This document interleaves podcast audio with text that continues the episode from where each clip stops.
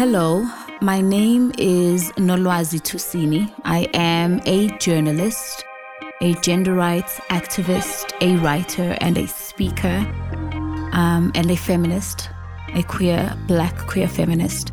I am going to share with you today my Ruth First Memorial Lecture, which I gave in August 2016 as the final part of my Ruth First Fellowship with Wits Journalism School. The theme for the Ruth First Fellowship that year was violence and rage. And so I decided that as part of my research, I would speak to or research violence and rage as it speaks to what I call the 80s cohort or the 80s kids. The reason why I chose to speak to this particular cohort of people is because if you remember in 2016 in South Africa, we were really at the height of the student led Fallist movement. There was a very big ongoing public and national conversation around formerly white or historically white institutions and schools, institutions of higher learning and um, institutions of education in general, and a bigger conversations about um, formerly white institutions in general and how it is that they continued to alienate and isolate um, Black people in this country and continued to be violent. A lot of this conversation was led from the point of view of the 1990s cohort, otherwise known as the Born Frees, who were really the leaders of the student led movement, Fallist movement. And I thought that there was a bit of a gap in the conversation because there was no one who was talking to the generation of people that came before the 90s cohort. I felt that it was important to speak to this generation not only because I was a member of this generation, but be- simply because I do believe that the 80s kids and the 80s cohort were a bridge between a new democratic South Africa and the South Africa of the apartheid state. And I also wanted to have this conversation because the national discussion around formerly white spaces left me feeling perhaps a little bit ashamed and a little bit lost as to my role and place in the violence of formerly white institutions and spaces. Shame because, as a member of the 80s cohort, we were the first group of Black children to go into desegregated schools from a very young age and have our entire sort of schooling in formerly white institutions and what was supposed to be multiracial schools. And so we moved through those schools and made our mark as far as I I believed and yet it did not seem that these institutions changed. And so I wondered what this meant and what this said about the cohort and our participation and whether or not we had abdicated this important role that we were given as children to be the torchbearers, really, of the Rainbow Nation and of desegregation and of integration. And so that's where the sense of shame came from. But I also felt a little bit lost because, as someone who was the first Black deputy head girl of my school, the first Black head girl of the hostel and the school at the same time, and my various other achievements, I did not feel as though I had completely assimilated to that space and that I had done in nothing in that space.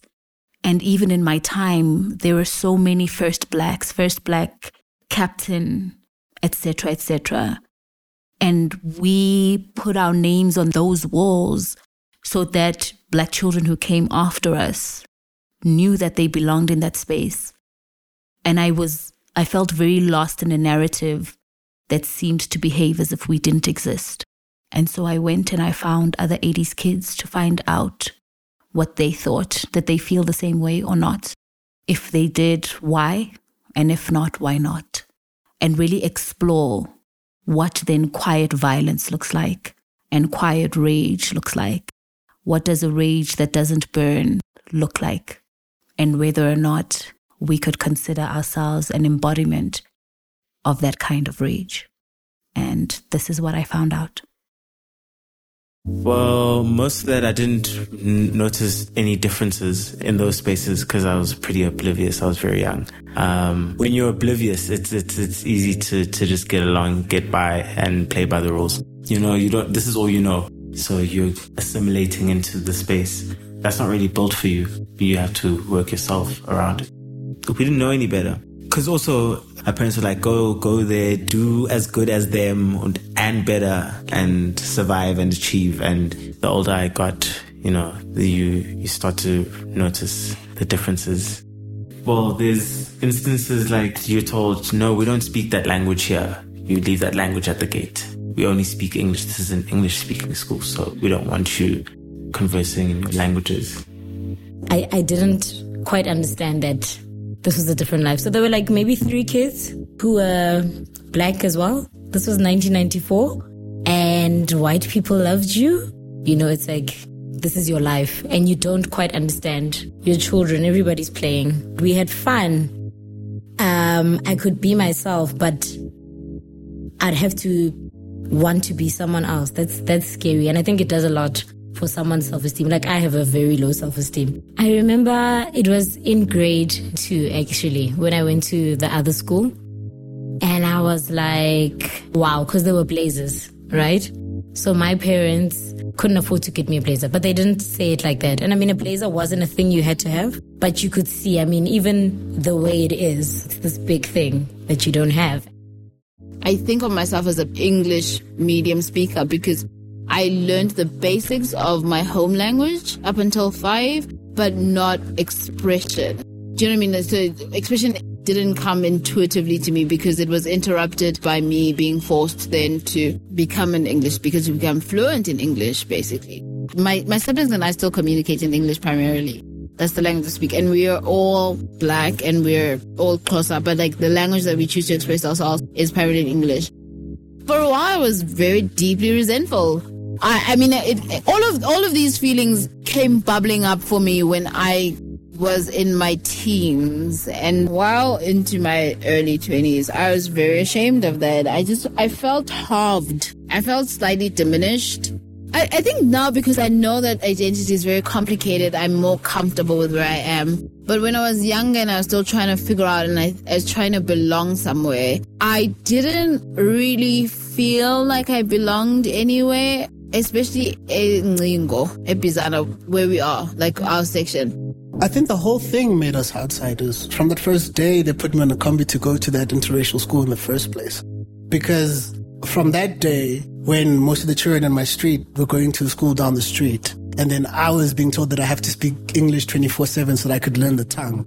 So I got home and I lost how I could speak my own mother tongue, you know, like fluently. Yes, I can still speak Zulu, or whatever but then like not in the way that like my friends do or whatever. And there was a whole element of like, I'll only really speak my mother tongue with people that I'm really comfortable with. So that's like with my family. When I've got family that's like further removed than my nuclear family, I'll usually, what I'll do is I'll actually switch to another language. So if it's Tswana family coming over, I'm going to speak Zulu. And if it's Zulu family coming over, then I'll speak something else. So that like straight up awkwardness doesn't, you know, because honestly, at times it kind of feels like like you're fraud, like kind of like kind of playing black. Like there was a time when I was sad, but like now it's it's kind of like well we're living. I don't know. It's it, it just feels it, it is what it is. And I mean, my child is going to school next year, and honestly, I probably I hope I prepare him, but I probably am going to do the same thing. When you're four, five, six, seven, eight, like it's just like there must be something wrong with me in this environment there's something that I've done wrong, but I'm not sure what. But there's something and I keep on doing it. Whatever this something is. You feel never enough. But like, it was only when like I went into varsity it kind of like became a bit more like in my face because um I mean university people kind of do things and kind of get away with things more often, you know? where you had like black boys signing up for res and they were beaten black and blue because they were first years and apparently it was part of their initiation. But the white kids are alright, you know? And it was like, what's going on here type situation. And I'm not going to lie to you, it shook my world. Absolutely shook me because everything I trusted, everything I'd known, everything that I had almost kind of like esteemed to be on this earth, it changed. It was a really hippie school, you know, hippie Catholic school that embraced sort of all races, all languages. But one moment when like, man, I was, I was reading Biko on the daily. I was, I was deep in it, you know, and this was like that finding of self, you know, and I wanted to create. So we had, um, notice boards at school, you know, and I remember, um, I had actually started one and I was called into the office, but it was like, um, a, a, a, notice board on black consciousness and it really was just about like, you know, who's Steve Biko, here's a new reading, here's what black consciousness is about and stuff, you know? And I remember um, being called into into the office, you know, and Mr. Northmore was just like, okay, cool. So when we give you the black consciousness board, who's then going to take care of the white consciousness board type thing, you know? And that moment for me is just like, that's not the kind of school I thought Sacred Heart had been. You know, when I didn't ever imagine I'd be called into the principal's office, you know, and told to take down, um, quotes and, and, and stuff, you know, because there wasn't a board right next to it about white consciousness, you know, and I think that's maybe a definite or a definitive moment that stood out to then say that actually you and all your blackness is not necessarily fully welcome in the space, you know, only if you're a certain kind of black.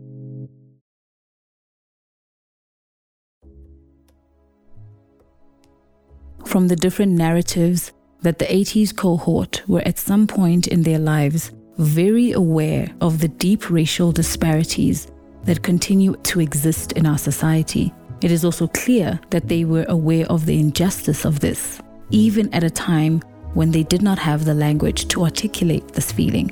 And yet, we continued to languish in white spaces. How? Why? Watching a recent remake of Roots, a particular scene resonated with some of the issues I have been grappling with during this research. Kunta Kinte arrives in America and is sold to a white cotton farmer as a slave. When he arrives at the plantation, he immediately starts challenging the space. He starts disrupting the status quo whilst raging at the other slaves for not doing the same.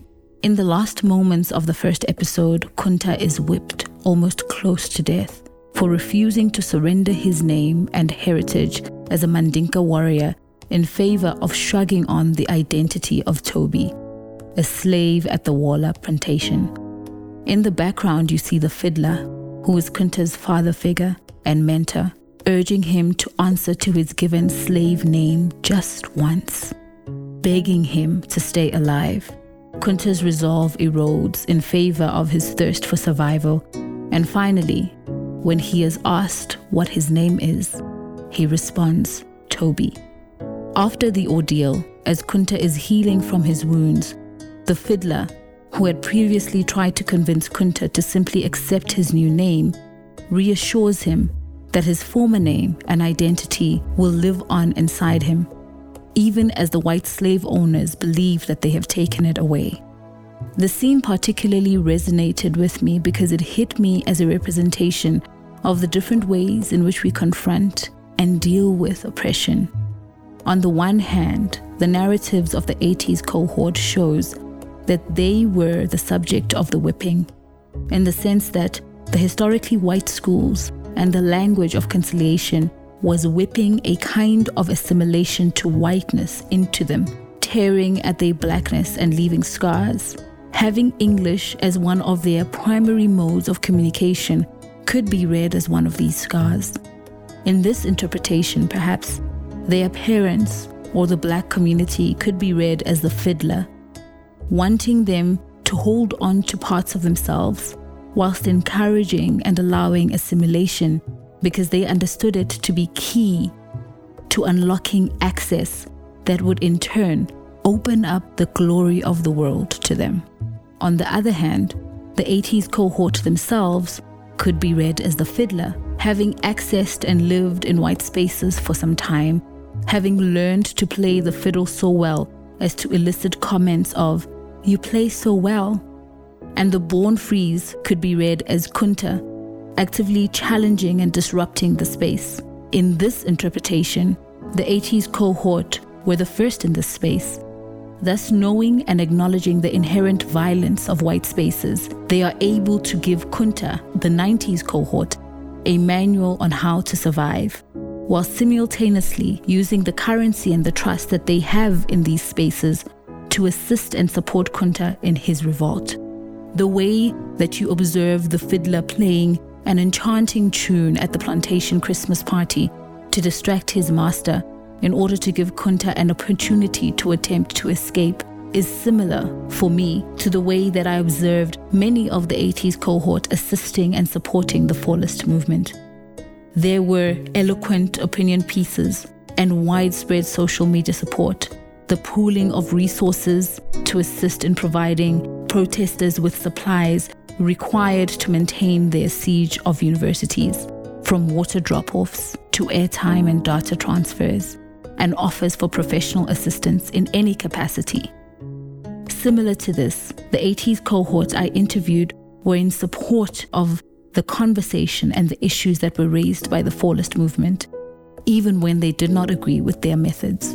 After having watched that episode of Roots, I was drawn to the notion of collaborators versus challengers as a useful tool to explain the actions or non actions of the 80s cohort, even after they began to become aware of racial discrimination around them. In his works, A Bound Man and White Guilt How Blacks and Whites Together Destroyed the Promise of the Civil Rights Era, author Shelby Steele describes black Americans as using two types of masks as a means of surviving the horror of institutionalized racism as it exists within American society. He explains that the types of racial masks that blacks choose are related to their life conditions and is a survival mechanism that blacks have used since the time of slavery. The first mask is one of bargainers Steele describes them as the go along to get along. The black people that never express how they really feel in public. They work hard to ensure that white America is comfortable around them. He identifies Barack Obama and Oprah Winfrey as these kinds of black people. The second mask is one of challengers, whom Steele describes as those that are seen as questioning and confronting immoral authority, forcing change, and empowering others to do the same. They work hard to ensure that blacks are comfortable in expressing their opposition to institutionalized racism, regardless of whether they step on the white man's toes or not. Steele names Al Sharpton and Bill Cosby as examples. Now, this idea is not a new one. It is one that has been used extensively to describe or rather classify African responses to colonization with challengers or resistors associated with heroism, whilst bargainers or collaborators carry the negative connotation of cowardice, submission, and betrayal. In the South African context, we cannot forget the necklacing of apartheid collaborators and izimpimpi which is why the concept is easily recognizable when discussing resistance to oppression. However, it is also an overly simplistic concept when discussing responses to oppression because people often do not fit into neat binaries. And to try and squeeze them into such is a gross act of dehumanization. Jacob Dlamini's book Askari, which tells the story of freedom fighter turned collaborator Glory Sedibe, recognizes collaboration as a much more complex phenomenon. It is an important contribution to a more nuanced conversation about collaborators. It allows us to reimagine them in a way that allows the breadth and depth of humanity we must recognize in ourselves to surface. In particular, it highlights that whilst the colloquial or everyday use of the term collaborate denotes an equal relationship where the participants are partners with a common cause. This is often not the case when the collaboration is between the oppressor and the oppressed. When I refer to the 80s cohort as collaborators, I am tapping into this complexity meaning to convey the fact that I believe that this cohort collaborated under the belief, or at least the hope, that they were participating in a colloquial or the traditional form of collaboration. That belief was buoyant because of the prevailing Rainbow Nation myth and the language of unity and racial harmony that has only been critiqued on a wide scale in just the past few years. In his review of the book Askari, columnist Fred Khumalo writes At the percussively throbbing heart of the book is a charge that most of us, in varying degrees, were collaborators with the apartheid behemoth, the auger of apartheid and its tentacles in all walks of life. Similarly, we are all touched by the Rainbow Nation project. The 80s cohort, as its first poster children, perhaps more than others. The 80s babies who had the opportunity to go to historically white schools were faced with the non choice of collaborating with this project or risk rendering themselves a generation without purpose. History tells the story of the choice that we made.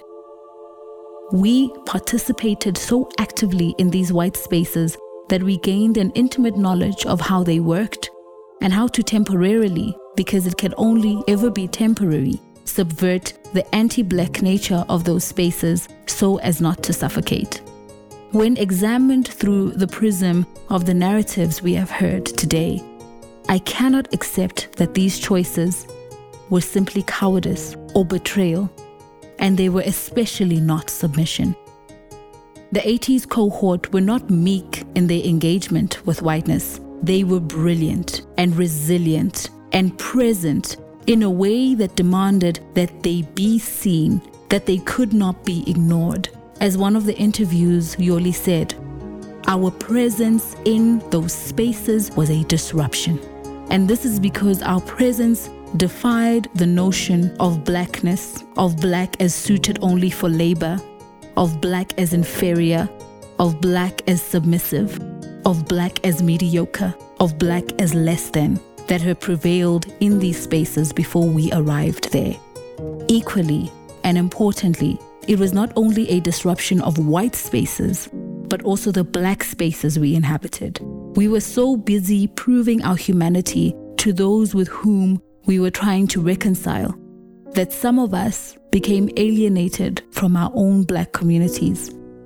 Can one belong to two places at once? And if you can no longer speak fluently to a place, the way Zukiswa can no longer speak to Bizana, and I can no longer speak to KwaMashu, do you still belong there? And if you can speak fluently to a place, the way that we can speak to historically white spaces, do you belong there? even when it does not fully reflect or even embrace you? These questions are what the 80s cohort seemed to be grappling with in our conversations about language. There is a very intimate violence in this dichotomy of existing in two worlds and yet not really belonging in either, and so always living in tandem. The white status quo remained the same, but we were different contact forced us to reimagine new and different ways of being who we were, new and different ways of being black. We embraced the task we were peculiarly designed by history and by providence to perform. Today, South Africa is faced with a generation that has nothing to prove. We were the beginning of an important conversation about the structure of the Reconciliation Project the ones that have come after us, are now asking what we never had the space to articulate, which is when your mother can no longer speak to her grandchildren because you sent them to a good school, for whom does this rainbow shine? Thank you.